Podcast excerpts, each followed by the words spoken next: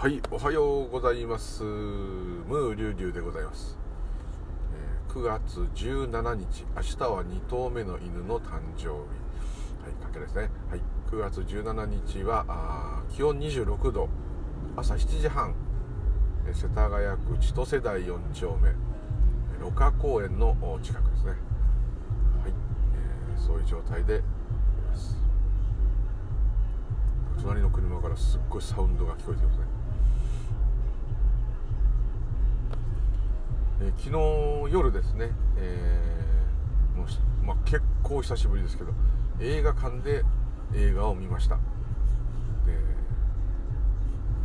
プーさんとプーと大人になった僕でしたっけ、えー、ユアン・マグレガーあのスター・ウォーズの、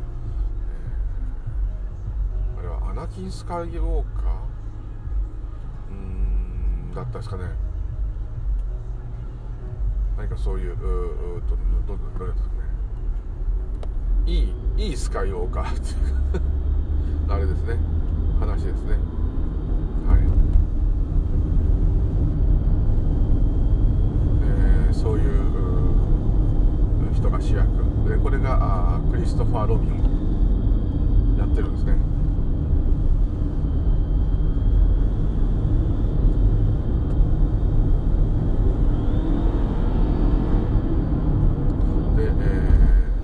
ーさんはねあの SFX というかあの CG ですね、は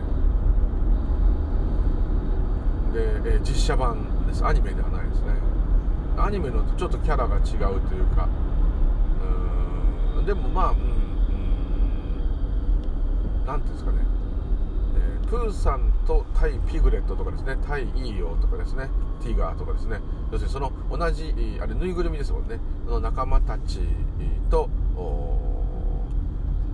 のお話ではなくて、え、主役のあの男の主役というか主役はプーさんですけどあのクリストファー・ロビンっていうあの何て言うんですかね、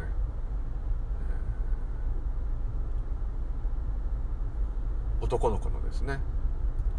が大人になってどうなるかとか人間とプーさんとのどっちかというと関わり合いのお話なんですね。でちょっと若干ねディズニーとは思えないぐらいですね。こう結構ディズニーってのはそのイメージ通りの歌とかですね。イメージ通りの何ていうか歌って踊るようなああいうちょっとミュージカルではないんだけども主題歌がすごく重要な作品。特にアニメはですね。多かったと思うんですが、えー、今回はそうですね。もうお話中心で音楽はどっちかっていうとこうサウンドトラックには多いああいうそうですね。インストルメンタルが多いですね。当然みんなでワイワイ歌う歌もちょっとあったんですけどでもなんていうすごく素朴に素朴にしようっていうでアニメではなくない力を発揮するためにですねこうアニメ現実現実にそういうキャラクターが実在してるようなっていうのはいくつかあったと思うんですけどもあの何でしたっけ？あのネズミのやつは何でしたっけ？私もあれのお人形とかあったと思うんです。えっ、ー、とどうしちゃったえっ、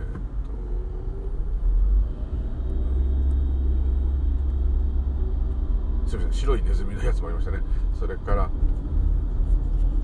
どっちかというとですからテッドあのクマのテッドはちょっと下ネタ系ですけどテッドもリアリティがありますよね。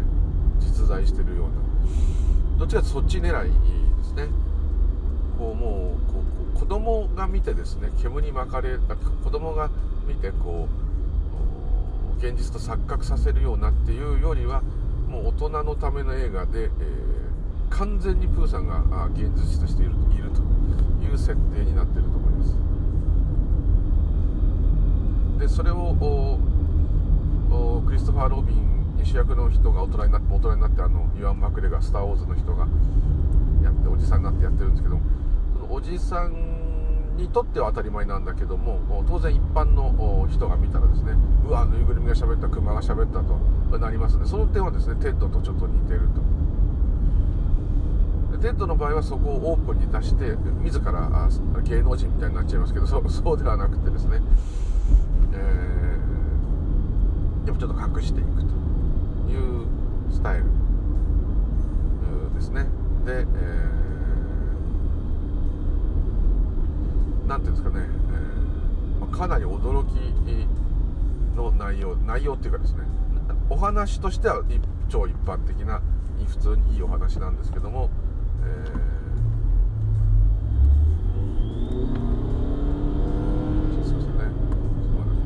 祝日なもので。かしな運転の人が若干多いですね。まあ久しぶりに乗るんだからしょうがないんですけど、はい、乗るんでしょうからですね。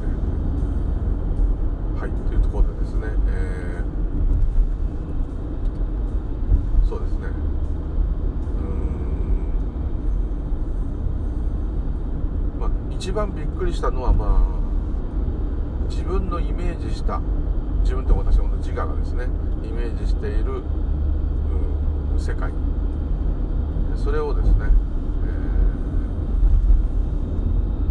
えー、描いて自分この私の人生という方ですね。自我の味わってる方の自我がやってる方の人生である方のまあ、ある意味言い方悪ければあるがままではない。それもあるがままなんですけどもね。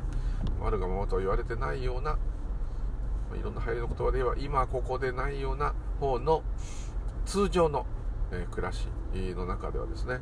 通常もへったくれもないんですけど、まあ、ちょっと一応そういう分けてちょっと言わせていただく、えー、それとこのお話があちょっと似てる。違うとすれば主役のクリストファー・ロビンは大人になってめちゃくちゃ忙しい商社マン。カバンの開発とか販売やってもう忙しい。でもう上司にぎゅうぎゅう言われて死に物狂いで働いてるという設定です。ただですねあれで笑っちゃいけないんですけどいろんな人が指摘してるんですけどもあなたは会社のねその社畜だ。もう家族がおかしいと。何年もあなたは笑っていないと。仕事仕事仕事の一点張りでね家族なんかどうでもいいの？的なことをちょっと奥さんに言われたり子供もねお父さんともうちょっといたいよと。こういうことになるんですけど。でもうすんごい残業して帰ってきてですねもうね1人だけ夜中に帰ってくるみたいなそういう雰囲気だと。これだと日本の場合はですね終電の後ですね。だからもう午前2時とか3時に家に帰ってきてまた6時に起きて3時間だけ仮眠していくみたいなそういうスタイルが浮かぶんですけどもその時で9時でしたね大体。9時10分とか。これだと通常では決して遅いとは特に東京のサラリー都市部のサラリーマンは言えないかなと。そういう日もあるよねじゃなくて毎日それでも遅いとは言えない。これは逆にですねみんな笑っちゃったって言ってたんですけど俺なんか毎日午前サボだぜとかね5時間以上寝る日はあのお休みの日の前の日以外はないと。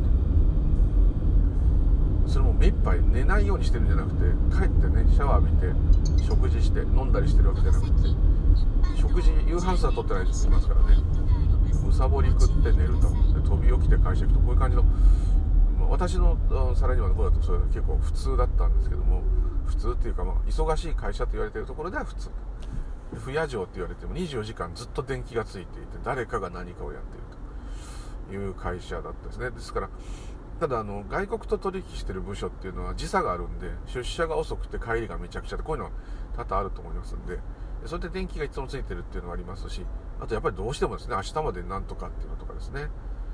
あったと思います。開発のとこなんていうのはもう追い込みかかったらなんかね開発じゃないんだあれですけど納期が決まってこの日に発売って決まってたらもうそこで何か起きたらですね全員寝ないっていうスタイルでチームで、まあ、いいものを作ろうっていうそういう感じはあったと思うんですね。決してその意地悪で残業してるっていうんじゃなくてこれをやり遂げるためには致し方ないという部分はあったかと思います。ただですねいつもヨーロッパの映画を見ててすごく深く感じるのは前も言いましたようにフォルクスワーゲンの社長は営業部長ですか？フォルクスワーゲンの営業部長ってのは多分の一番偉い人ってのはとんでもない取締役兼営業部長であればとんでもないですね。身分っていうかドイツで言ったらねトヨタの取締役と同じような、そのぐらいのあれかと思うんですが、あの、その方がですね、考えてることは前も言いました。ただ一つ。1秒でも早く家に帰りたい。なんで仕事はつまんないもん。で神から課されたこれはもともと罪である我々が課せ神から課せられた、まあ、ある意味こう何ていうんですかね、えー、忍耐をこう鍛えるもしくはそういうちょっと罪をなくすための、まあ、懺悔じゃないですけど苦しみなんだと。背負わされてる十字架なんだだこんな十字架とっとと投げて早く家帰って、え、家族や趣味をやりたいと。ね、でそのシーンで、え土日に家族旅行をしようとしたんですね。そのプーさんのいる100エーカーの森っていう森があるんですけどそこのに通じてる不思議な別荘のある土地なんですね。そこに娘たちと行くっていうんで娘はすごい張り切って奥さんも張り切ってたんでこれくらいはさすがに毎日忙しくても行くと。ところがですねどうしても売り上げが下がって自分の部署を閉鎖するぞって上司に言われてですねなんとか改善策を考えなきゃいけないとこういうことになるんですね。ちょっとネネタバレになってます。で改善策を考えて、えー、その土日はその資料を作って、えー、上司と話を詰めるために土日の旅行は行けないよって言うわけです。そうするとちょっとまあそれは続いたんでしょうけどももうちょっともうお前は人間じゃないみたいなぐらいのことを家族に言われちゃうわけですね。もう最悪なお父さんだみたいな。みんな分かってるんだけどでもあまりにひどいと。でこれが日本に置き換えるとですね家族旅行のために仕事しかもその特別にやばいです自分のいる部署がなくなってこれある意味なくなったクビですよ。それがかかってるのに、えー、旅行に行かない方がおかしいっていう感覚があるっていうのはですね悪いお父さんの例で使われてるってことですね。しかも9時には帰ってくるんですよ。しかもちゃんとその代わり別荘を持ってるまで稼いでるわけですよ。それなのに全く評価されないっていうこの文化。これが羨ましいと思いました。日本だったらだってそんなあなた仕事なくなっちゃうならそんな旅行なんてどんでもいいから仕事してきなさいよって逆に言われちゃいます。でイギリスはイギリスが舞台なんですね。アメリカのあれなんディズニーなんですけどお話が元がイギリスなんでイギリスのお話なんですけども。のヨーロッパの方多いと思うんですけど昔50歳定年なんですね。でまだそういう国もありますけど伸びちゃって55歳になったと。で働きたい人は働いてもいいんですよ。65とか。取締役はずっと働いててもいいんですよ。それでもまあ当然アルバイトみたいになっちゃうんですけどもただ50歳または55歳なら絶対ですね。辞めてもですねその飢えるほどっていうか生活に困り果てるほどじゃない年金が入るっていうシステム。それがまそんなことやってて国がしかも栄えてないくせにそんなことやってるからみんな破綻する国が出ちゃうんだよ。ヨーロッパっていう人いるかもしれませんけども。それでもですねこれだけ長い間持ってきてる。よくヨーロッパの映画見るといいおじさんが昼から飲んでる人がいっぱい出てる。なんかイタリアとかスペインなんかとかね。ちょっとお金がないので何つうのしてんのってとこですけど。まあ概念が違うんですね。基本的にやっぱキリスト教なので神に課せられた罪が仕事だと。でそれはだから嫌な仕事労働は嫌なものであるっていう概念があるんですね。日本だと労働は美徳であるんですね、えー、全く考えが違うんです。ですので日本はそれで、えー、なんかトンネルの中で何かあったんですね。日本はそのおかげで、えー、リッチになったかもしれない。だけどみんな言いますよね。だからって生活がリッチな感じしないし生活にゆとりがある感じしないし休みも少ないしってこうなっちゃうだから金でもこれだけ稼ぎ続けないといられないのがやっぱ島国であり日本であり黄色人種の国なんだなと思いますね。これ白人の国でですねこれだけ言っちゃってですねこの余計なお金とかみんないろんな国にいまだ日本いろんな賠償金とか払い続けてるんですけどああいうのがなかったらですねもうすごい。それでもみんなこうやって血眼になって働くんであればえ、もしかしたらあ世界中が完全にひれ伏すような状態になったかもしれない、はい、だいぶですね日本のこういうのは緩んでですね、えー、働く人は減ったと思います。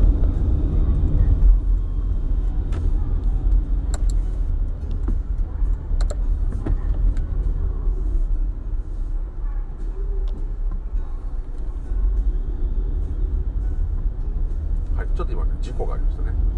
ゴルフゴルフに行く人たちが3台で玉突きですね。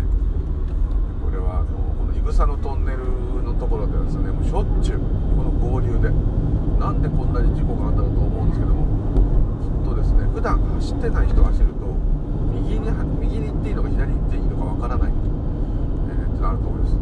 話がそれちゃいましたけどね。右も左もね環状8号線っていうのは全部環状8号線でみんな思ってるんですけど、2つの道がですねくっついてるんですね。でこれが関連この関連の世界なんですけど全部カンパチってみんな言っちゃうんですね。環状8号線とところがですね本当のカンパチはこっち。こっちは違うんだよっていう通りがあって違うんだよっていう方がみんなカンパチだと思ってるんですね。それでみんなあぐちゃぐちゃになると、まあ、ちょっとこういう傾向があると。すいません話がそれました、はい、っていうところでですね、まあ、それぐらいヨーロッパの方の方が余裕があるとですね。特にイギリスのよく映画に出てくるのはお前いくつになったっけとかいうシーンがあってですね。49とか言ってですね。日本だったら全然まだ課長。早い人でやっと副部長部長。その時にですね、えー、なんだお前もう少しじゃなくてそうだ俺は50で定年するんだって言ってですね。やったらもう来年から遊び放題だなとかですね。最近でもですね亡くなった人が54とかだとですね。なんてこったと来年から遊んで暮らせたのに。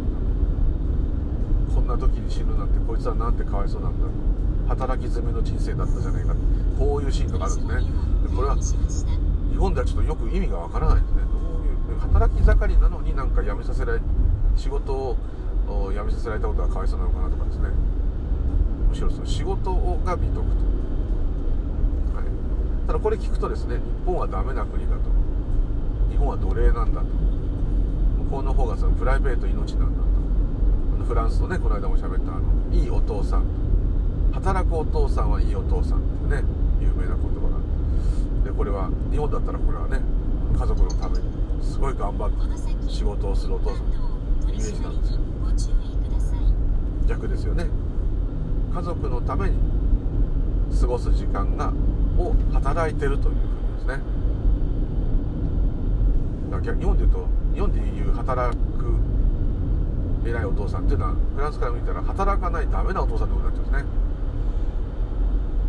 これ言い方でも実はね厳しいとこあるらしいです。その奥さんからとか家族からもそうですけどすんごい寝ないで働かないと稼げないってことはですねアホだという部分もあると。で、あとそういう効率の悪い仕事をして生きている。と効率のいい人はあそんなにねしなくても大金を稼ぐと。とフォルクスワーゲンのその部長さんが言ったのは何もなかったら会社来ないと。で、えー、何か仕事があったとしても3時間で終わると。これを終えれば今日は特にやることがないって言ったら3時間で帰っちゃう。全部有給にしちゃうと。それからやることがあったらですねそれはあのでも12時間とかね働くことは多分ないと思うんですね。働いちゃいけないのかもう特別に会社が潰れようと時はあるかもしれないですけど。基本的にまあ、えー、もう5時には帰ると。今日も目いっぱいの時間まで働いちゃったぜとかなんとか言ってるのはそこなんですね。でみんなすごい優雅にそこからお食事に行ったりするじゃないですか。日本だって飲みに行きますけども日本のサラリーマンの実態としては特別に帰んない限りまたちょっとまあ一部の公務員の方あでない限りはですね、えー、5時台にですねもう飲み屋にいてずっと飲んでられるっていうのはですね有給でも取らない限りちょっと難しい。10時から飲みに行くとかね9時から飲みに行くとかああいう感じですよね。で仕事終わったやつからどんどん飲み屋に来いとか命令されてですねバラバラバラバラ来て最後の人なんて結構もう11時とかに来て来るなり帰るみたいなんですね。そういうことがあって。しかもそれ付き合いで飲みに行かなきゃいけないからしぶしぶ来てるんですね。こんなのは多分ちょっと多分あんまり白人さんの世界ではですねもしかしたらアメリカ人は若干そういう傾向あるかもしれません。なぜなら日本や韓国や中国や台湾がですね血眼になって働いてしまったおかげでですね世界中が働かなきゃダメになりました。で、えー、日本なんかね働いてないお前らが悪いんだ占領国名って言うかもしれませんがそれでまあそうなってとりあえずそうなってエコノミックアニマルだって非難ばっかしてですね日本よりいい商品が作れないとかねそれ言ってたんですけど、まあ、作れ作るほど働かないっていうことはズバリそれはその通りかもしれません。そこまで狂ったように集中して製品を作りたくない、はい、ただですね最初に何か発見する発明する。最初に商品化するとは大体外人です。ね。そういう部分はある意味その人たちが好きなんですね。好きなそういう人たちは全開でそれをやらせるという体制が整ってるのですね。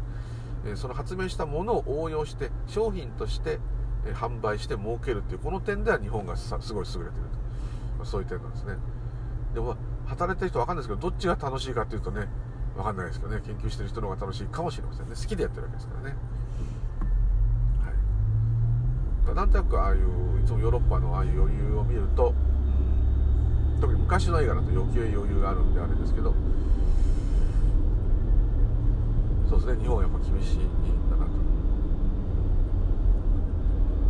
ただまあ遊んだりものすごい笑ったりですねだらけたり。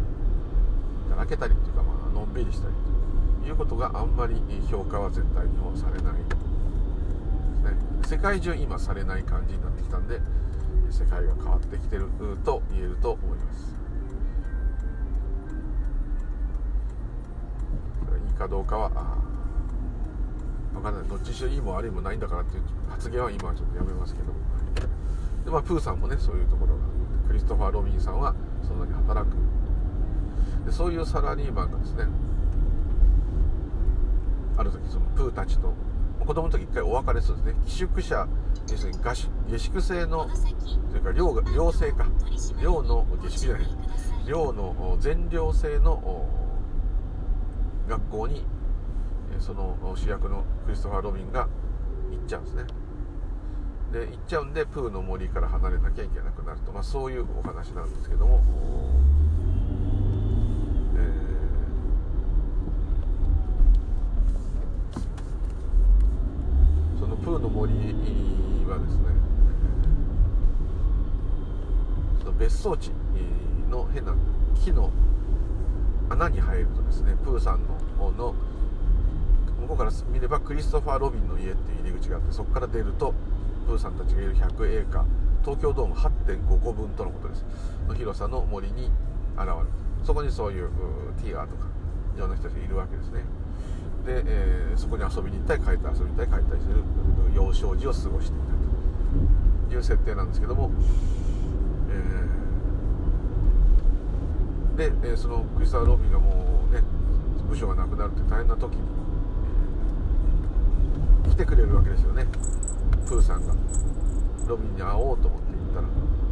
これがまたですね量子物理学みたいなんですけども、えー、どこかっていうですね場所どこかへ行こうっていうとそういう必要な場所が現れるっていうんですね。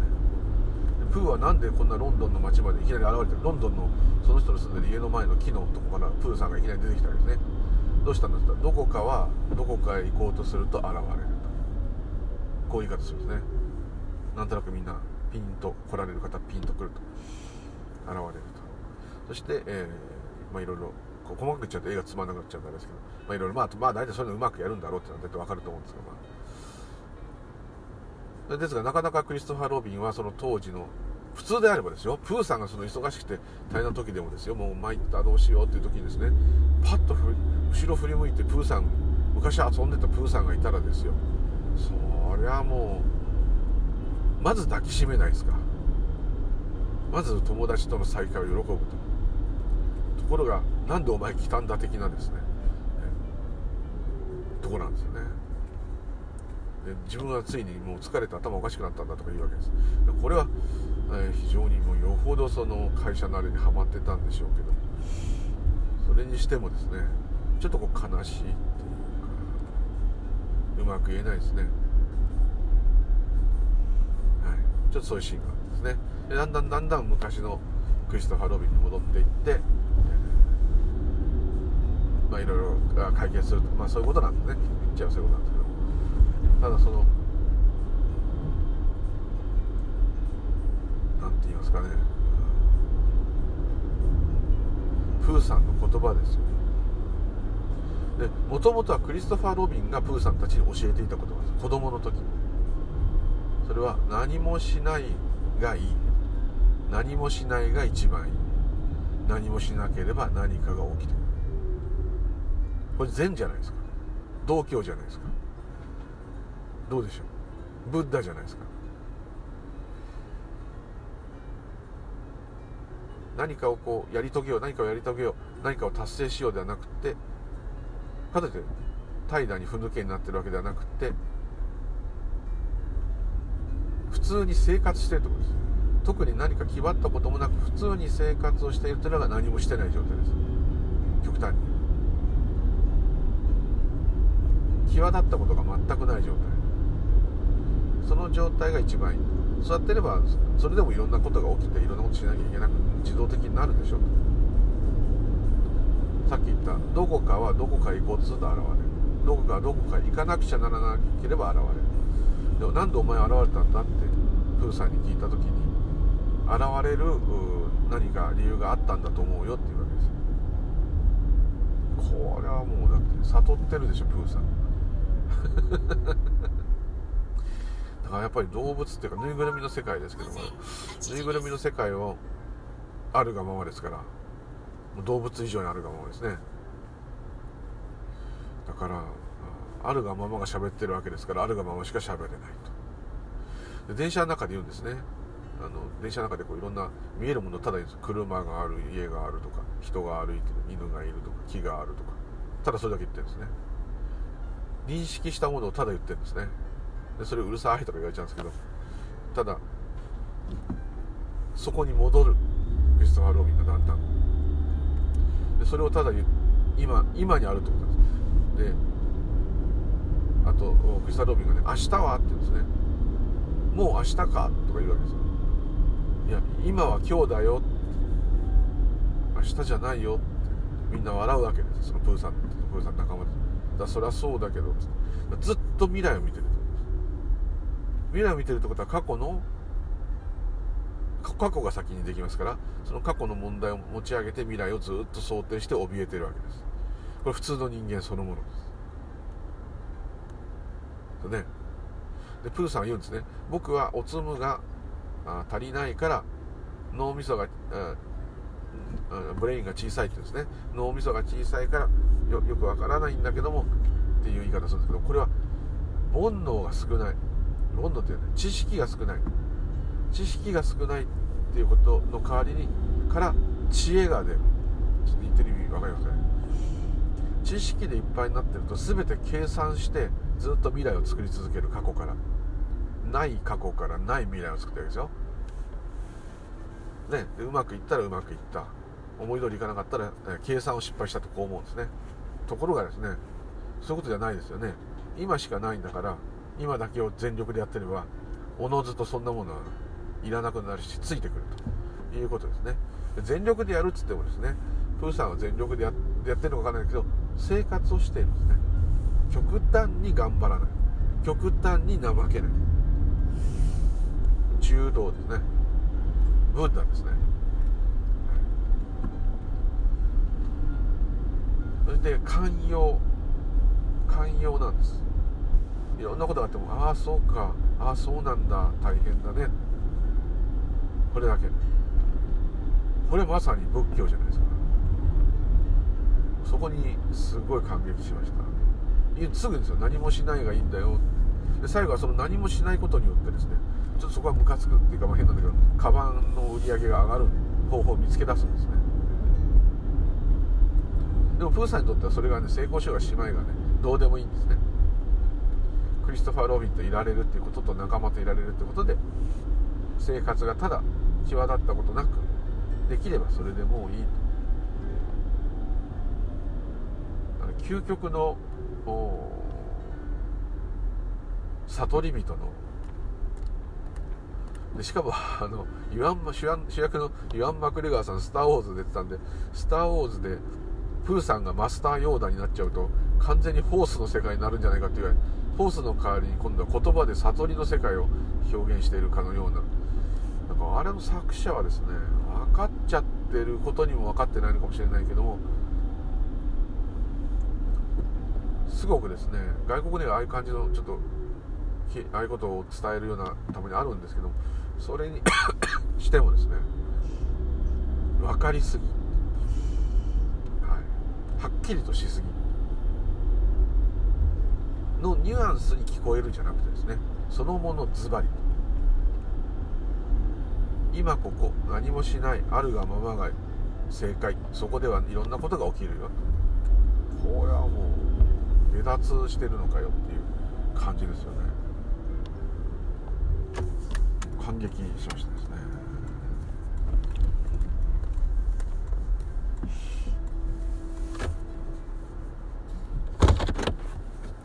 はい。というところで目的地に着いてしまいましたので今日はこの辺で終わりたいと思います。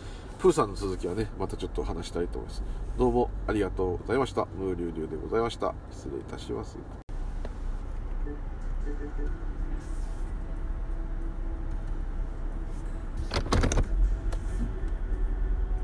はいこんばんは。9月17日明日は、えー、真ん中の犬の誕生日。しつこいですね。すいません、えー、夜の7時ですね大体。南大泉です、えー、練馬区です。今から帰るところでございます。ムーリュウリュウです。今日もよろしくお願い申し上げます。ポケット Wi-Fi のスイッチオンになってはい。というところで、えー、朝はね、えー、ですね、えー、プーと大人になった僕でしたっけ、えー、合ってますかね、えー、プーさんの実写版のね、えー、お話をしました。あの中で何もしないでいるのが一番いいよ。何もしないでいれば何かが起きるよ。っていうところですね。でこれを言ってるのがですね今度は主人公のクリストファー・ロビンがそれを言ったんですね、ですがえー、それをすっかり忘れてプーさんから逆にまたそれを大人になった忙しいサラリーマンが教わると。そういうお話ですね。何もしないのが一番いい。といってもですねプーさんは何もしてないわけではなくて朝も言ったかもしれませんがあの生活をただしているんですね。何か偉い人になろうとか何かをやり遂げようとか、え、絶対何かを手に入れてやるとかもちろんお腹が空いたとかね蜂蜜ちょうだいとかね、えー、寂しいとかそういうのはあるんですけどもただですね、えー、余計なことは余計なことはというかそれ以上はしない。生活が無事続けられて、えー、仲間が少しでもいるならねもうそれで十分だという生活をしてるんですね。で人間があれこれやってることに対して、え、何をやってんだろうという感じの質問で、え、主役の男の子だった人がおっさんになってまた思い出すというところなんですね。どっちかというと最初の想定ではですねプーさんを抱きしめたりですね感動の出会いがあったり泣いたりとかですねそういう感じかなと思ったんですけど、意外とですね淡々とクールに行くんですね。それに意外とびっくりいたしましたね。ちょっと意外と意外とって続いて。もっとこうコテコテな感じをどうしてもイメージしたんですがすごく大人向けのまあ、ほとんどふざけてない映画なんですね。もちろん笑うとかあるんですけども全体的に笑えないですね、え人間という生き物の習性というかですね社会のこととかですね自我があるがために自分で自分を苦しめちゃってるっていうこととかですね。手を伸ばせばもう足元に幸せがあるのにね見えないとかですね。と幸せっていうのは何だかが分かってないとですね。忘れちゃってるんですね。でプーさんがあの本当あの朝も言いましたけどすごくあんまりちょっとね見たい方が見るあのネタバレになっちゃうじゃんってなる方は聞かない方がいいかもしれませんがあのそれでも十分で見る価値はあるかと思うんですが、えー、そのプーさんのが電車に乗ってる時にね見えるものを片っ端から言うわけですね。木がある人がいる子供がいる家がある川がある山がある。ただ見えることをただただ言ってるんですね。でその時はうるさいなもうこっちは仕事で忙しいんだからプー黙ってるよって言ってるんですがあ帰る時にはですね、えー、その主人公も電車の中で見えるものをただ喋ってるんですね。で向かいの席に座っている方に変な人だっていうふうに見られるんですね。でも別にいいじゃんっていう態度を取るわけですね。ものすごい当たり前ですよ。見えたものをただ言ってるだけですよ。で意味というか名前は言ってるんだけど気があるとか。意味は言ってるんですがプーさんとしては意味はあまりないですね。もう見えることそのものを楽しんでると言ってるんですね。これはですねちょっと私も忘れかけてそういうところで、ね、結構、ね、変なところでうるっときたんですけども。よくあの鑑賞じっくりものを見てですね、えー、そのものと一体化するというか見見ているものを見られているものっていう主体と客体の関係をなくすという作法がありますけどもあのいろんなメソッドなんですね。でその鑑賞っていう技をですね、えー、使おうとすると自然にそうなります。もう見えてるものに意味をつけずですねただ見るんですね。そうするとですね不思議なことにですねえこれは後から出てくる思いなんですけどもそので出てくる思いがですね普通に見てる時と違うんですね。例えばですね美しい花を見ているとうわこの花綺麗だなよく見たらすごいいろんな色複雑な色が混じってできてるんだなすごいんだなと思ったとしますよね。思ったりしますよね。じっくり見れば見るほど。複雑ですから。もちろんそれはそれでその通りなんですけどもそのうちにですねそういうものを見ている自分っていうふうに返ってくるんですね。花を見ているというのは花と私があるんですね。花を見ている私。でそれがだんだん集中してくると花を見てるんだかあ花が見てるんだかっていうよりはですね見ているということをの感覚がなくなるんですね。ただ花がある。でただ花があるって言って色気がないみたいなそういうことじゃなくてですねもうその生き生きとしたまさに今ここにあるリアリティにですね引き込まれる引き込まれた瞬間私が花を見て美しいとか言ってるのも消し飛んで無が訪れる。ですねそれは一瞬かもしれません。それでもいいんですけども無の瞬間がある。その時にですね本当のその花の姿が見える。花を私は見ているっていうことがなくなってしまっているもんですから花があるっていうことなんですけど花があるとも思ってないですね。その目が見えること。ちょっと目が不自由な方は大変失礼ですけどあのそれは耳でもいい音でもいいんですよ。あの触れた感触でもいいんですよ。あの目が見えること見えているっていう事実にですねの方に焦点がフォーカスしていくんですね。そうすると自分の中にこの花はあるっていうふうに今度変わってきます。自分の外にある花を眺めて綺麗だとか思ってる。そのうち集中してくるとそれもなくなって、え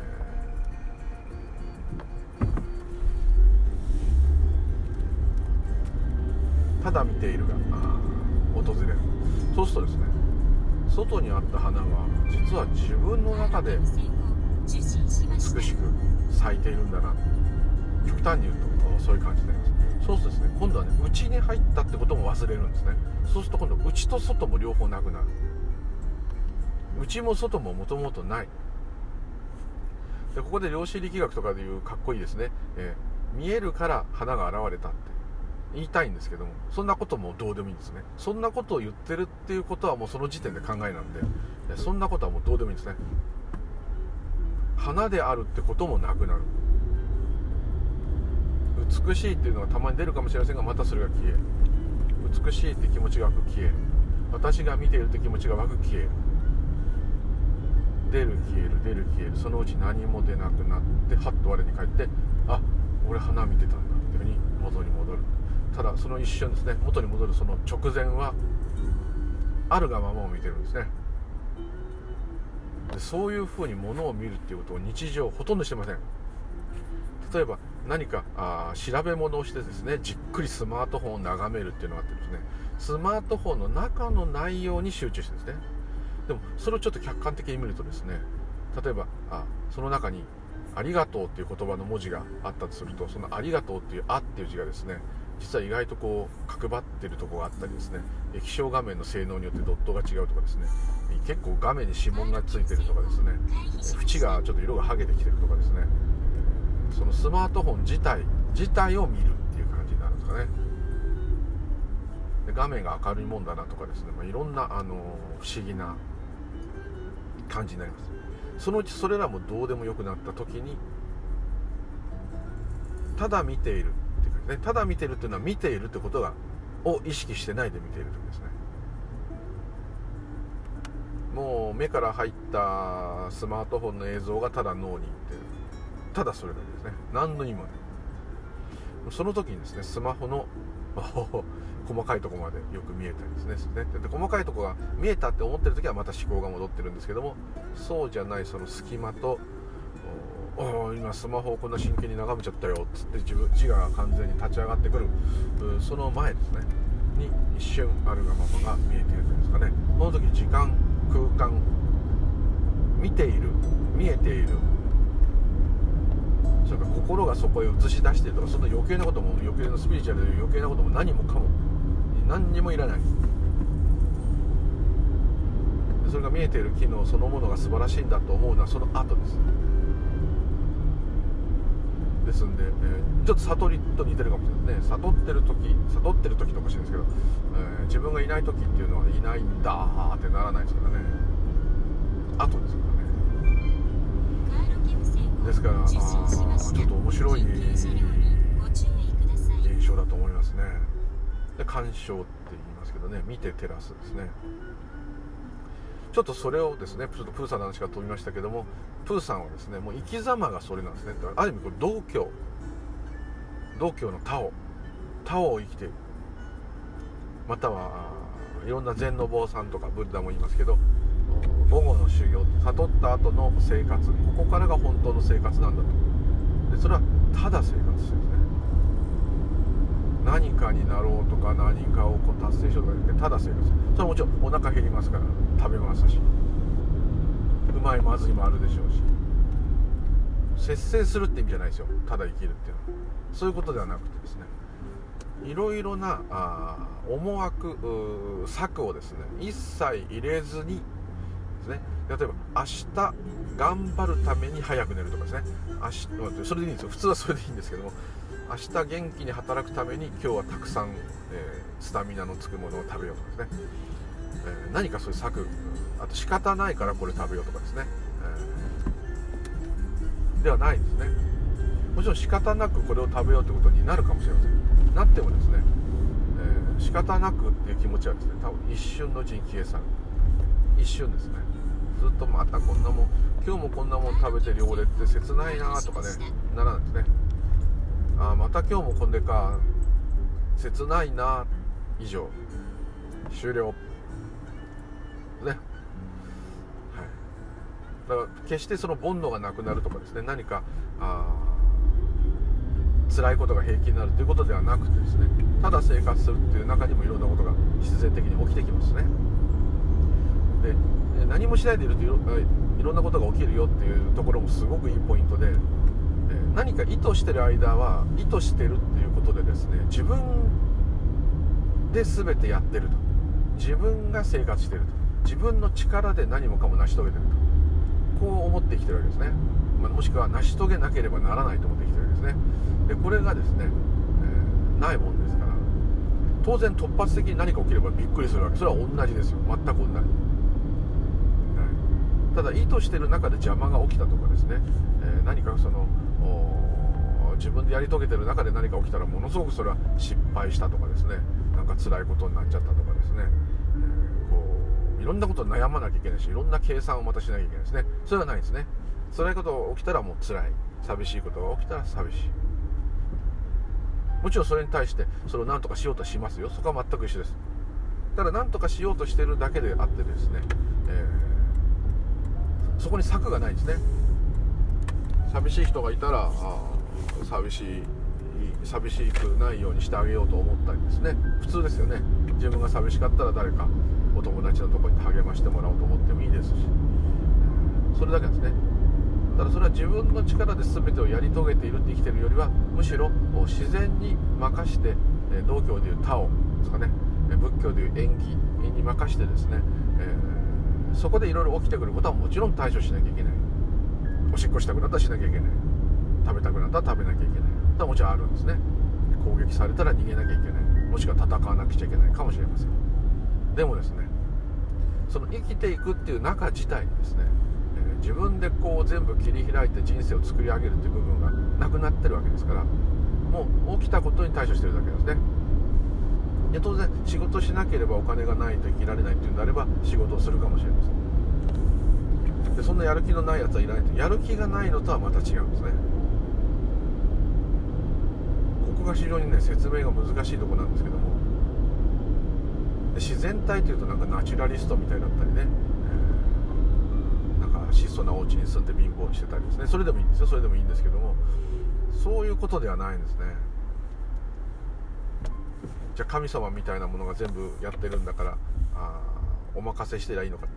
ちょっと神様がいるっていう概念はちょっとどうか分かりませんけども少しそれは似てる。もともと何でこういるのかわからない存在なんだからあね何かその宇宙の力だか縁起だかタオだかわからないけども自分がこう存在してる。だったらばですねもともとそういうもんなんですから。自分で自分を作り出してですね、えー、自分が自分の作者でですねで自分で努力で全部、えー、なんとかしていかないとやばいっていうんであればですねそれはもうめちゃくちゃ大変です。で仮にそのような人生を送っていたとしてもですね本当はそうではないということが分かってるんですね。ですからどこかに落ち着きがあるんですね。また諦められる。要するに諦めるっていうのは明らかにするってことですね。あの投げ出すっていう投げ出してもいいんだけども投げ出すっていうよりは逃げるとかでもよりはあ、まあ、仕方ないということですね。そうですね。あと無理強いしない。あと相手の相手とか周りのことに対することに対して寛容である。人それぞれがしょうがないじゃんっていう感じでもいいのかもしれない。そういうことよりもですね。懐が深いというかですね。だってもともとどうなってるかなんてわからないんだからいろんな人がいて当たり前でしょっていうところでもう完全に分かりきってると。ちょっとぐらい変な人がいてもですね。実害がなければですよ。本当にまあ気にならないし逆に興味がないことであればあその人になぜそれに興味があるのかって聞いてみるとかですね。どう面白いんだい？とかね。そういうこうある意味これはですね一般的に考えると根性のいることかもしれません。人生をですね引き受けてるんです。まあ仕方ないという言い方でもいいけども人生を引き受けている。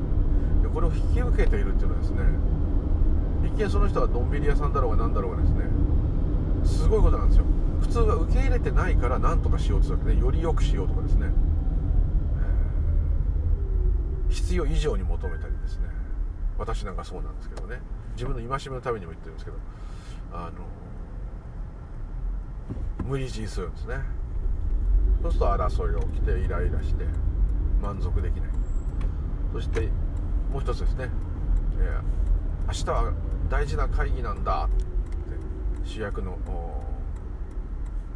おっさんになっちゃった。ロビンが言うわけですね。そうすると「いや今日は今日だよ。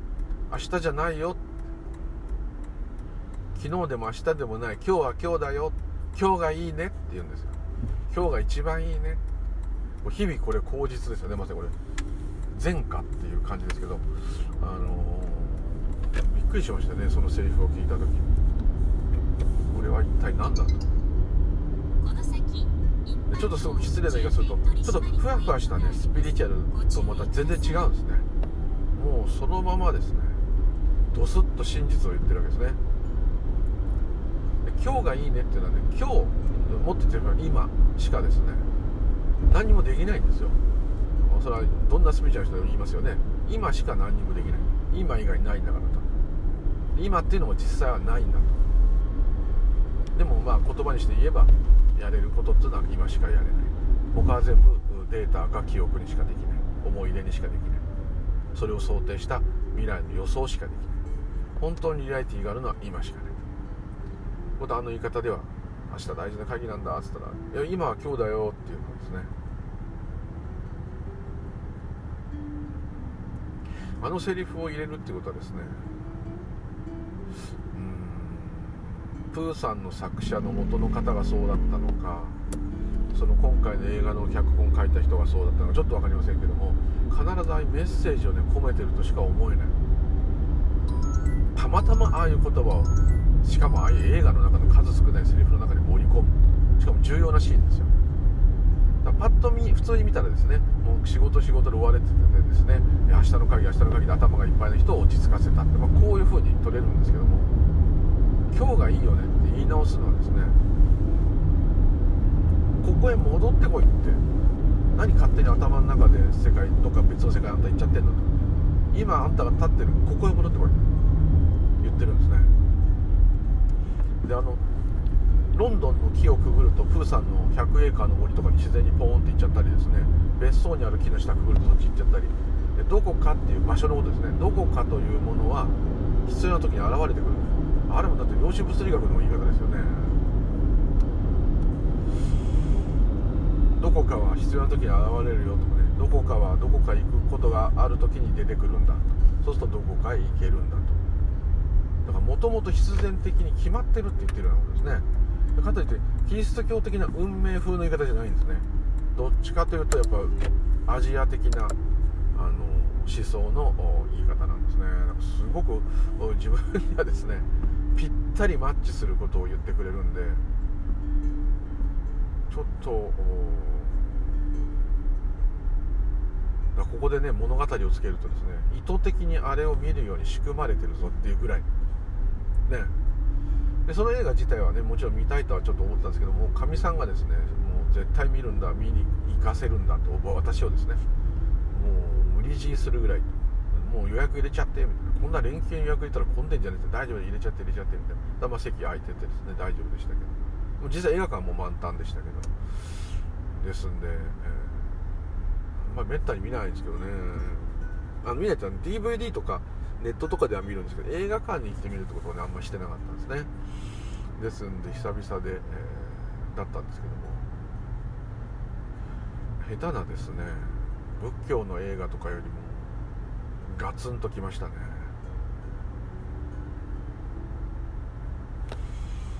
あれははい。本当にね説法を聞いたと言ってもいいぐらい。幸せは今ここにしかない。何かやるの今しかない。必然は必然として起きてくるというか必然しかない。起きることは決まってるかもしれないけどタオっていうそういう流れがあるかもしれないけどもわからないんだからもうしかももう自分は誕生して現象としているわけだから。だったらばもうここに安住するということですね。だからプーさんはプーさんであることを完全に請け負ってるんですね。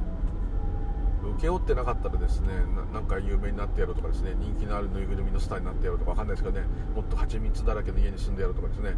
絶対そういうふうにね行動に出ちゃいます。それが全くなく、うん、蜂蜜がないならお腹空いたな、ね、日照りの夏はねえー、涙を流しですよ。宮沢賢治の。寒さの夏はオローラ歩き。もうその通りですね。嫌なことが起きたらもうビビるしかない。楽しい時は楽しむしかない。腹が減ったら食うしかない。当たり前のことね。あの道元禅師の言うあの鼻は縦についてます。目は横についてますっていうのとね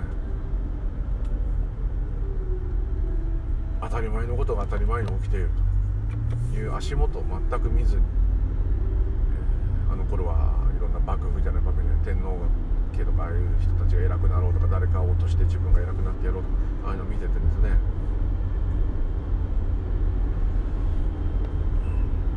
土下さんはまあちょっと嘆いた、まあ、禅の人はそれでね嘆く人多いですね。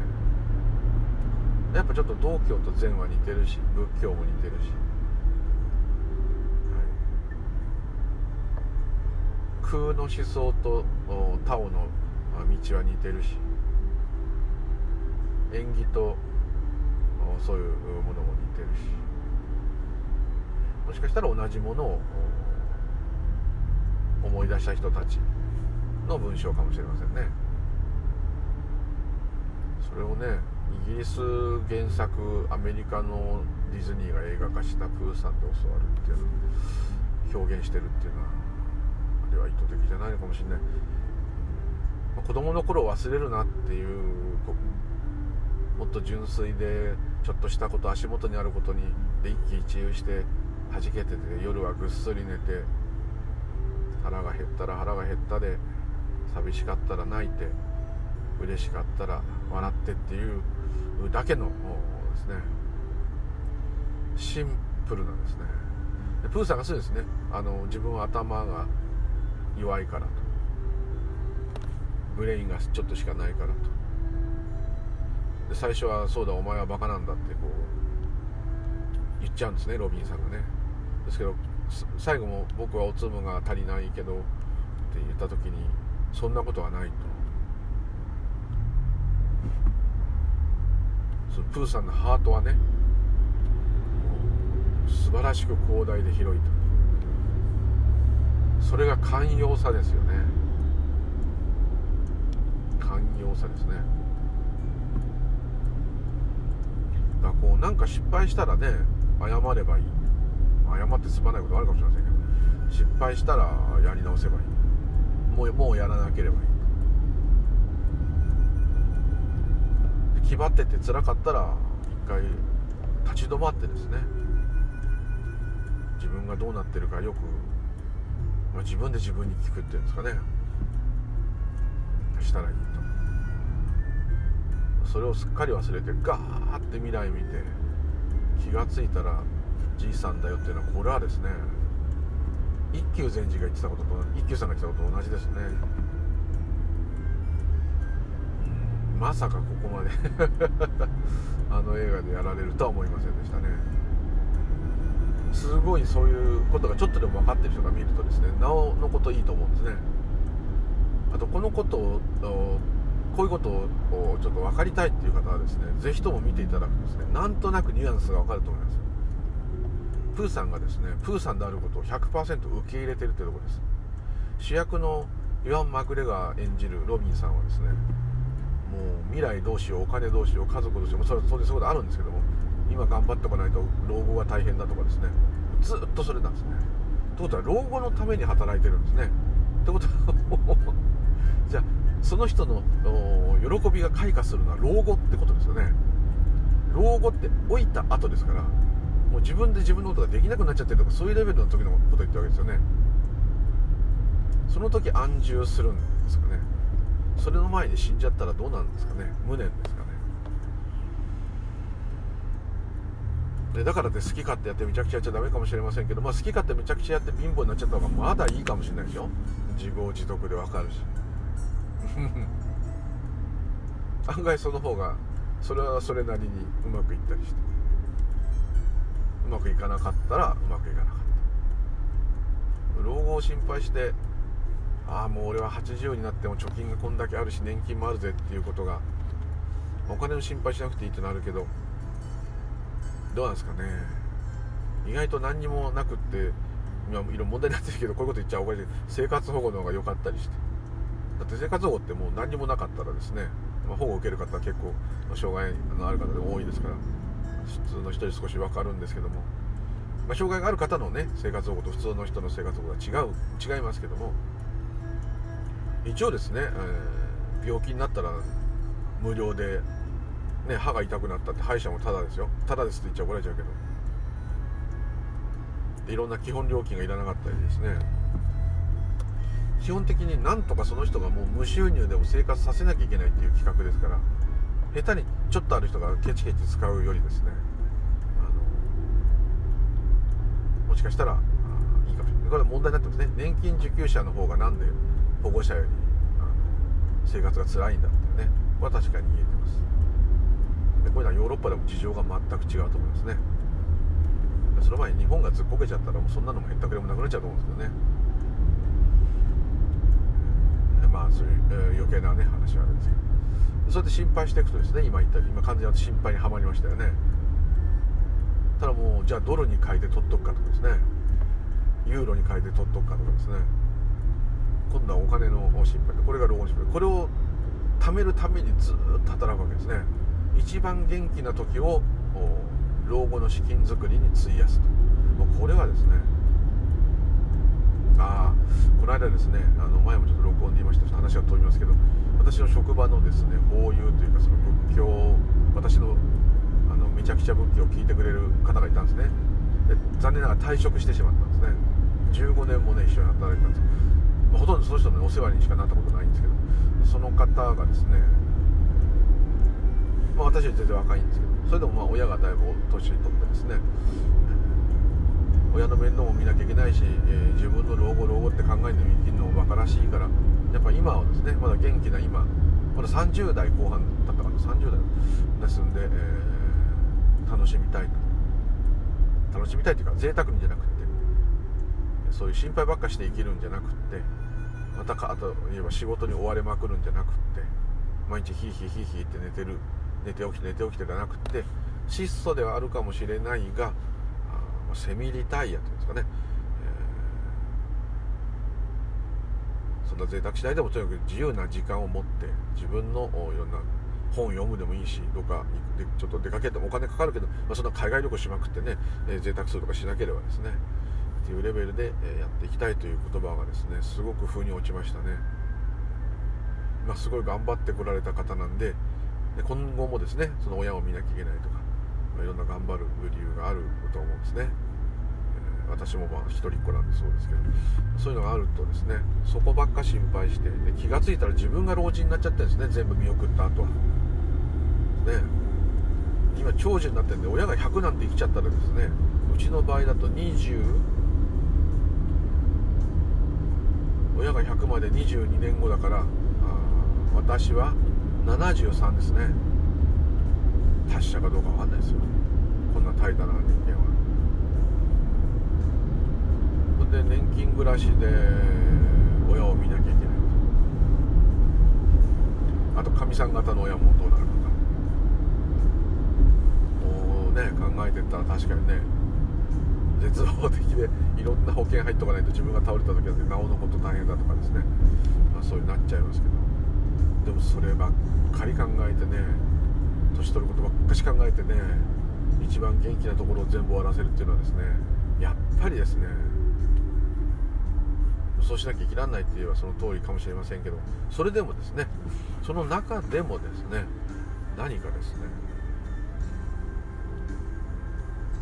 一瞬でもとまでは言わないけど少しでも自分がやっぱり謳歌できたもっと言ってしまえばこれはまさに自我の欲なんですけど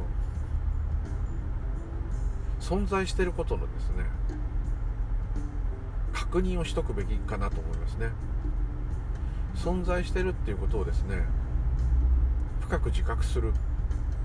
でそれが幻想の自分であろうが何だろうが自我だろうがですねとりあえずまずそうなる。みんなどうしてもその夜かに行けとかですね自我をなくせっていうなっちゃうんですけどなくそうなくせって言ってるのが自我ですからそういうこと無理なんですけども。その前にですねさっき言った鑑賞じゃないですけどじっくり見てみることですね。何気なくテレビ見ながら食べてるお菓子をですねじーっと見るとですね。でちょっと面倒くさいなと思うもうちょい長く見るんですね。ですから3秒とか5秒とかじゃなくてですね1分って結構長いですよ。1分でいいですからじっくり見る。で時計見ながらもうちょいあと何秒なんてやってってことはダメなんですけど見ていくそうするとですね本当の姿が見えてくる、は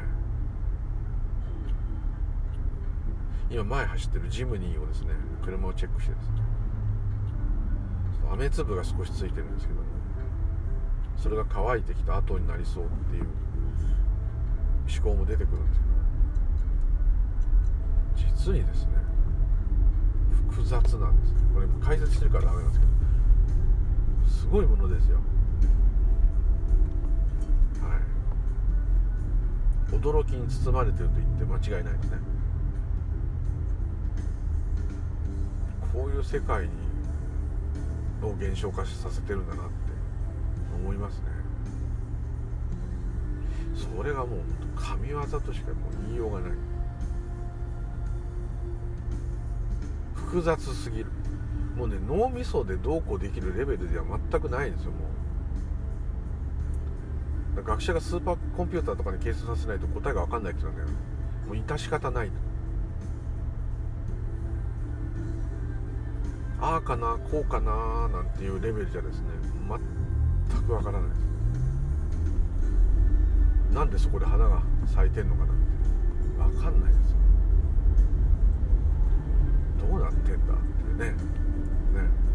でこういうことはあのやっぱり不安になるっていうのは不安っていうかまあ不思議になるっていうのはそんなことがまだどうでもよくなってない証拠なんですね、はい、もうそのままそれただ見ればいいんですね。分かんないで。分かんないでいいんじゃないですか。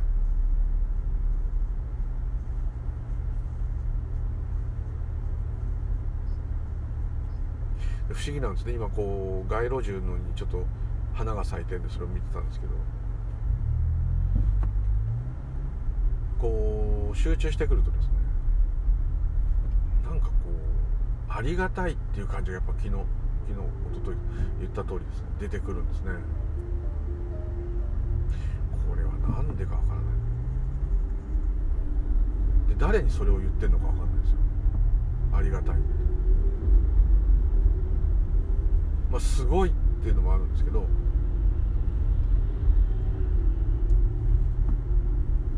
それが見えることがありがたいのかあそういう現象世界に連れあの自分がいるような気がする自我がそう思ってるっていうところがありがたいのかもしくはその自我が少し弱った時に本質が見えてきたその本質ありがたいのか。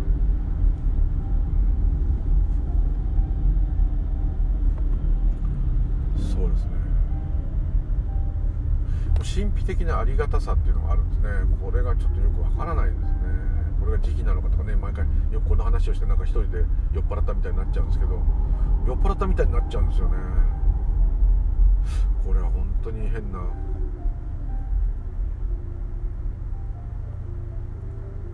ただねふとちょっとこう思い出すのは今年まあ録音したかもしれません。クワガタがねいやカブトムシを結構見かける年だったんですね。すごくそれが嬉しかったんですけども外童心に帰るんですけどもあの売ってるやつも見てもですねあんま思わないですね。自然にいてくれるってことは本当ありがたくてですね特にミヤマクワガタのオスを2匹見たっていうのは今年はもう最高最強。ここ1 5 6年で最も良かったです。でそのなんだ虫かっていうかもしれませんけどまあそれがいてですね。なんかその時やっぱね子供の時はですね、まあ、大好きだったんですよ。昆虫も何でも生き物が大好きだったんですけども半分おもちゃみたいに、ね、なっちゃった時があったけどそのもうクワガタ特にクワガタみんな好きな方多いと思うんですね。カブトムシよりクワガタだろうって人多いと思うんですけどクワガタ好きでですねもういろんな種類をですね買ってたんですね。で私の年代でもですね買ったものもいました、はい、捕まえられなくて。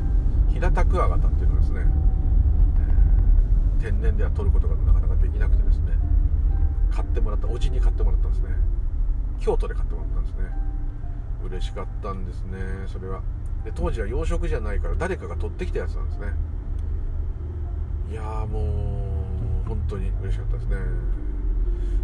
でその時にですねもう今と違って自然に干渉してるんですね子供なんで。どういうことかってですねその平田クワガタがこう樹液を吸ったりですねなんかそういう蜜みたいの吸ったり水槽の中歩いたりですね潜ったり出てきたり歩いたりちょっと怒らしたりしてガーッとクワを開いたりそれをですね、まあ、ノコギリクワガタとか宮山クワもちろん宮山クワガタのノコギリクワガタも好きですけどそういうクワガタのですねその佇まいというですね雰囲気とですねあのデザインと色と艶とまた匂いもちょっとありますけども力強い顎の力とですねいっぱい悪いいたずらもしちゃったんですけども本当にね輝いているっていうような目で見てたんですね。惚れ惚れすると言ってもいいですね。水生昆虫も好きだったんですけどそういうのもですねゲンゴロウでも何でもタガメとかタイコウチとかね水カマキリマツモムシコウイムシとかいろんなの買いましたけどヤゴヤゴもいろんな種類のヤゴ買いました。でもですね取りに行ってですね買ってて。本当にね見とれたんですね。で前も言った中でもですね私サメが好きでですね上手から来ちゃってるんですけどそこからサメ騎士がになっちゃってサメの図鑑読んでですねサメがいる水族館に行きたい行きたいって言ってはですね見ちゃうんですね。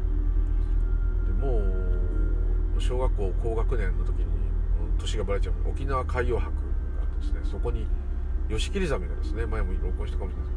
まあ今でいう美ら海水族館の、ね、元になった場所にですね大水槽の中にですねシキリザメがどっかで捕獲されて展示してたんですね。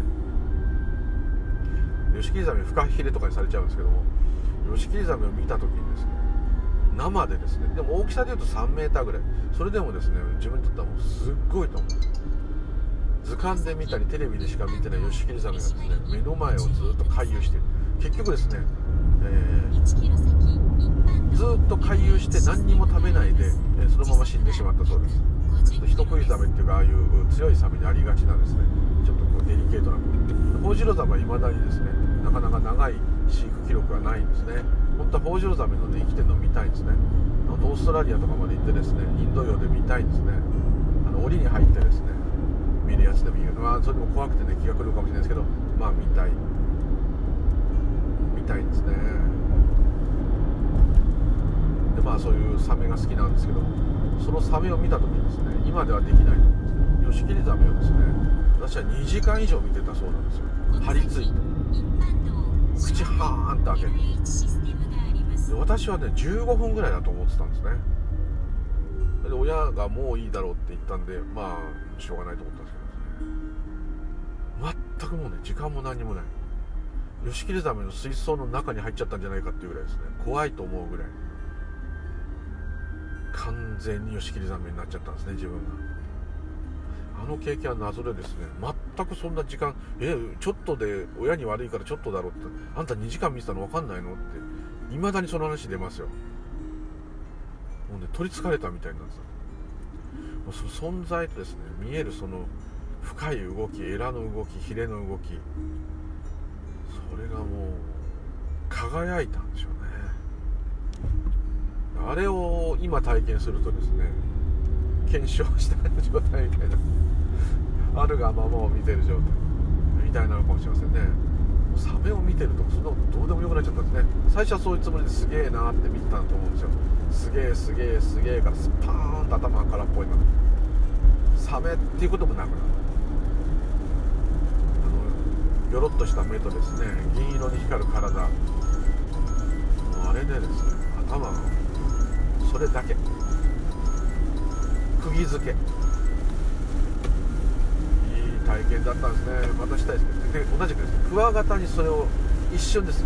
子供の時の違いがそこに一瞬感じ発見した時にもう釘付けになって。もうねうわーって。しかも玄関にいたんですよ。地面に踏まなくてよかった。んでもかみさんとかですね宮本クワガタオスだしかもフルサイズだと。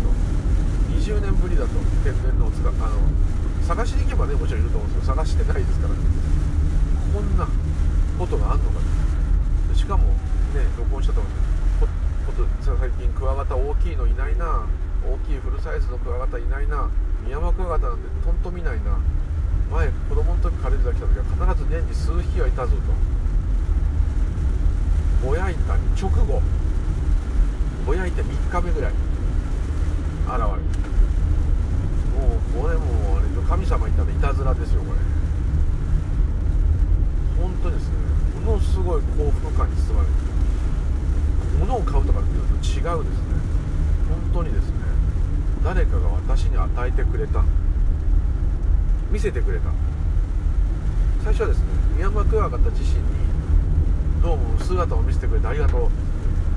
ですぐですね蜜を作ってですね舐めさせようとしたんですけど逃げちゃうんですね。だったらじゃあ逃げた方がいいよって木に止めてですねさーっとどっか行っちゃいましたけど。もうね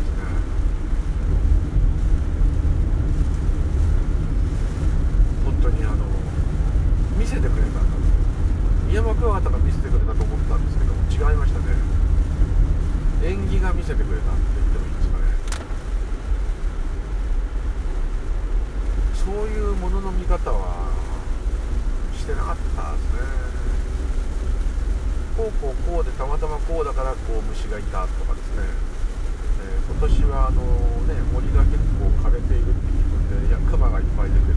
なんかそういうのは関係してるのかな。猛暑だからあなんかあったかい方がね多分ねあのいい。場合もあるのでそれで増えたのかなとかですね。猛暑の影響かなとかいろんなことこう考えちゃうんですけどそれは後ですね。もう見てる時はね釘付けになって。そのクワガタがね私に見せるためにそこにいるっていう感じがするんですよね。これ不思議なことちょっとこれはね仏教とまた違うかもしれないですけどあの食べ物が現れた時に感謝するのもですね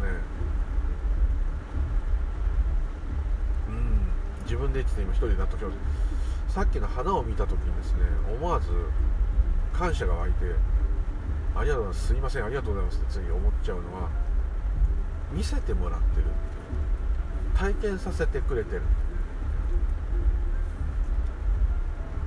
ねプーさんもそうだしうちの犬もそうだし赤ちゃん産んだ人だって授けてもらったっていう人いるけどああいう感じと同じかもしれないんで分かんないですけど全てのものがですねだから嫌なものもそうなんですけどもその時にウェルカムとはなかなか言えないんだけどもまあ現れちゃったんだからしょうがない、ね、こう自分が認識がフォーカスした時その時にそれが現れてる。フォーカスしてない時は認識が薄い時は薄いんですね。グッと認識した時はバシッとそれが現れる。そうするとでもバシッと認識するかしないかっていうのを自分でやってるかっていうとそこもよく分かんないんですけども、まあ、さっきのあの鑑賞の話をした時に花を見たら感謝が湧いてくる。なんかありがとう。花に対してねありがとうって言ってるとずっと思ってたんですよ。その見えるもの物質に対して私は感謝してんだなと思ったんですもちろんですねお肉とか食べたり魚でもその命をもらってるって感じ今でもしますけどもそれとまた別のです別の感覚なんですよ。そういうことじゃないんですよ。それはそれですごい尊い感覚だとあのいいんですよ。もちろん他の命を頂いて生きてるって素晴らしい感覚だと思うんですけどももともと命はやっぱ一つですね。で一つのこう理由がつかない謎の現象が続いてる。その現象の中これが現れたっていうのはそういう風になるべくして現れるってことはそういうなるべくしてなかったら現れないわけですからで現れなかったら私は食事があらなかったら腹が減るわけだしさっきのお花だってちょうどいいとこにお花があって見えてそれを見た時にああすごいなお花すごいなと思った瞬間にありがとうございますってであとこうなんか、うん、瞑想しようかなとか座禅しようかなとか祈ろうかなでもかったるいなと言いながらも座るお経をあげるのかったるいなと思いながらも結果あげ終わるとですね。ありがとうございます。だからこうよく昔何にも分からなかったんですけどお坊さんがですね師匠がですね、まあ、真言だったんですよ真言は自分で唱えてんじゃないと。あと私がこう唱えろって言うから唱えてんじゃないと。真言の方からあなたのところへやってきてる。あなたの中から真言が湧き出てる。ね。最初はそれが分かんなかったらもう無理にでもねそう思いなさい私は今座らされてこれを拝む。これを何か感じる、えー、祈りを捧げるでも何でも座禅するでもそういうことが起きていると。起きてきたんだと。私にご縁があってそれが起きてきてるんだ。とあのお大臣としてですね成仏したいとか仏になりたいとか自分が何か知りたいとか本当の真理を知りたいとかいう気持ちもですね湧いてこなかったらそれができないんですね。でそれが調べる人生って道で調べるとこうこうこういうことがあったからそういうことが知りたいんだっていうふうにドラマを勝手に作れるんですけどもよくよく見てみるとなぜそういう気持ちが起きたのかなぜ、えー、そんなこと知りたくなったのかわからない。なぜこの食べ物を食べたいと思ったのか物語を外すと全くわからない。だけど目の前には食べ物が現れてこれで空腹が満たされる可能性がもうすでにある。ただですね与えられたとやっぱり思うんですね。これはちょっとですねちょっと他のスピード違うのかもしれない。ちょっと私の変なとこかもしれませんがもらったんだっていうかですねちょっとそんな感じがするわけですね。非常に不思議なですねとこなんですね。は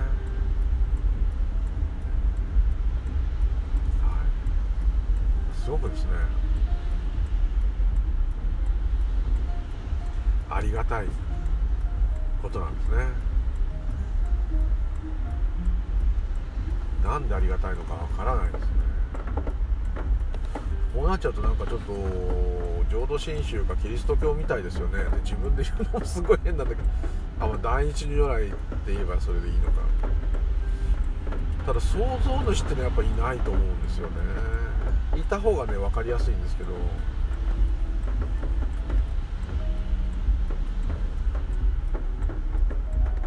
でもすごいひどい現象が起きるかもしれないことだって多々あるわけじゃないですか。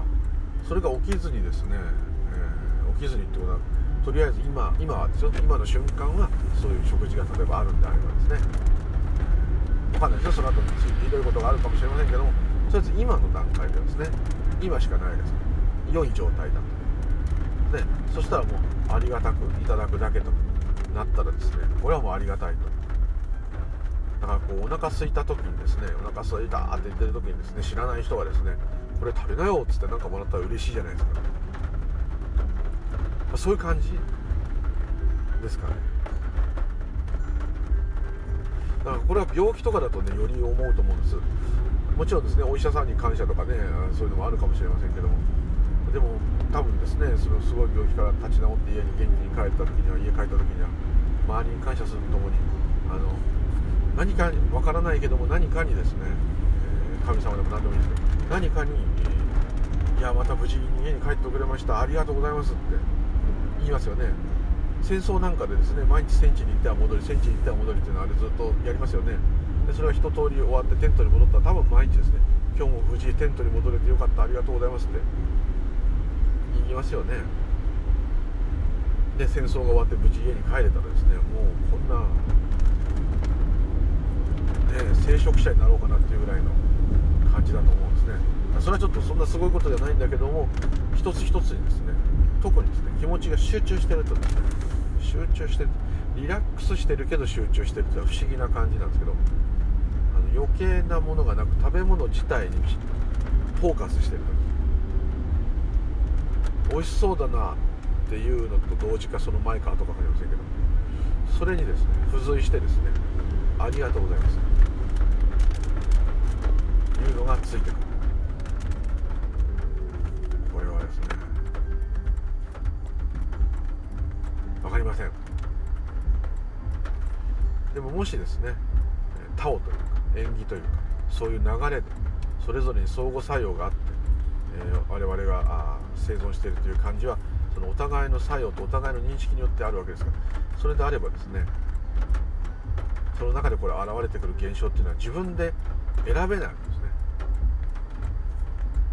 自分でレストランに入って頼んだカレーライスでもでもですね自分で稼いだ金でそれを食ったとしてもそれでもです、コックさんが作ってくれてウェイターさんが運んでくれたとしても目の前に明らかに食料が現れてですねそれをいただくという状態になるということはですね。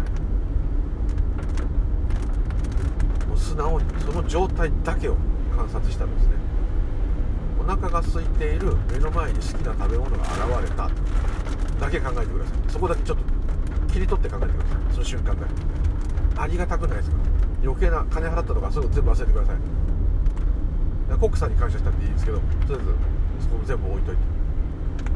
その状況どうですか？こっちの方が分かりやすいですかね？おしっこが漏れそうだ。トイレでした。うわーよかった。これでもいいです。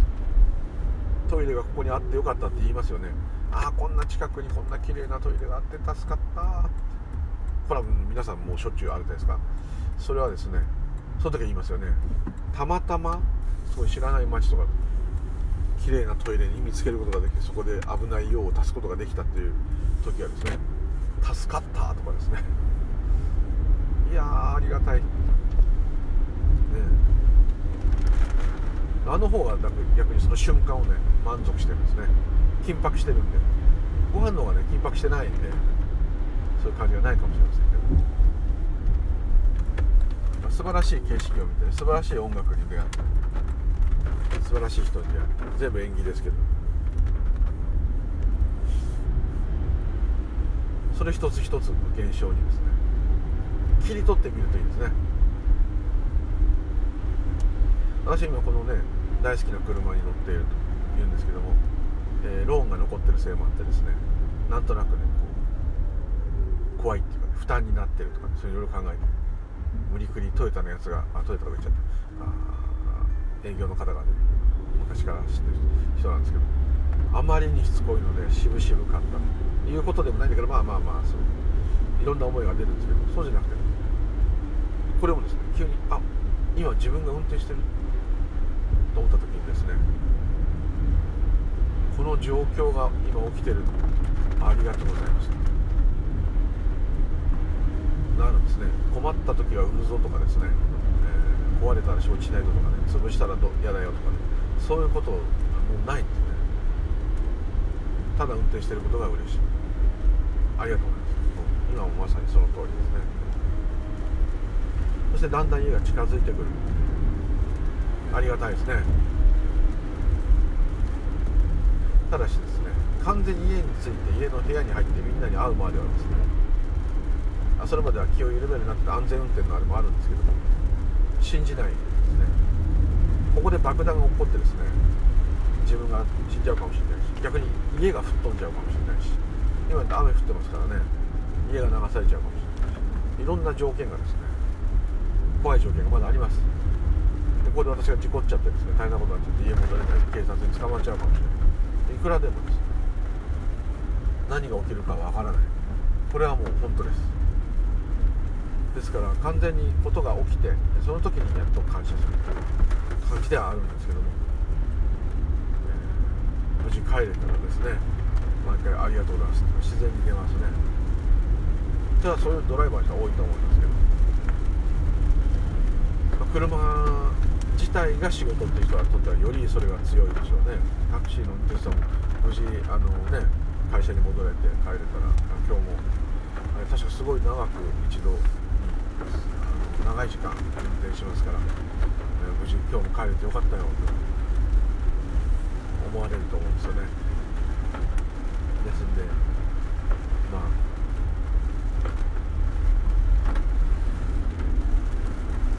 すごい雷ですね。ありがたいことですね。でこれは帰れるのが当たり前であるっていうねことはないんですね。当たり前ではないんですね。起き終わった後にしか認識できないですね。無事に家着いて部屋に入るまではわからないですね。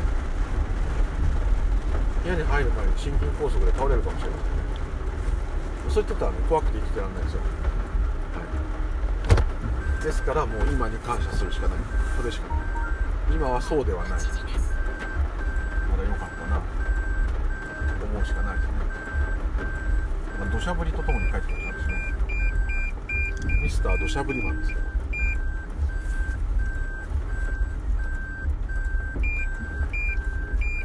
車庫入れが浅かったかな。狭いんですね。家がちっちゃいんでね。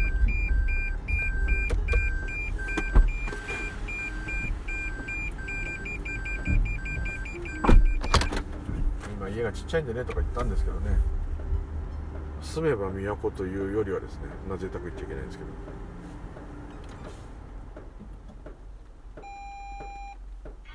はい、えー、今駐車場に止めることができました。いつもの家の前もちっちゃい公園なんですね。裏は河原なんですけどね。この土砂降りになると危ないんですけども、あのすごい雨でですね、えー、木々が濡れています。ただですね、えー、それでもやっぱり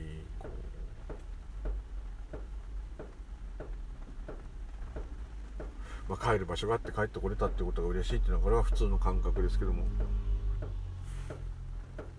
帰ってくるが起きたっていう感じもしないでもないですね。はっと気が付くとここにいるっていうのはですねそれまでずっとこうなんかね眼鏡眼鏡っていうかサングラスかけて歩いてるような感じ。である時サングラスがポトッと落ちるとああ今ここに俺がいる。あ俺ここにいたんだ。ああ今家にいたんだ。家に着いたんだ。ですね。この時の方がある意味今なんだと思いますね。そうじゃないとバーってこうぼーっと思考しながらいろんなことを当てながら生きててはっそうだ。ってこうあここにそうするとあお尻にこういう感自分の体重が乗っている。あ手のこの横っちょがちょっとかゆいかも。あれ。ここの、うん、車のここのとこにこんなものがついてる。とかですね。やっと周りが見える。全然今にいないんですねずっと。考えの中にずっといる。これは疲れます、はい、っていうところでねついちゃったんであれですけど。プーさんですね。話が戻りましたけど。是非ですね。あれこそがまあ生き様。あれが生活するということですね。そう思いましたんで。是非ご覧ください。宣伝になっちゃった。では失礼いたします。ムーリュウリュウでございました。ありがとうございます。ではおやすみなさい。早いかな。失礼いたします。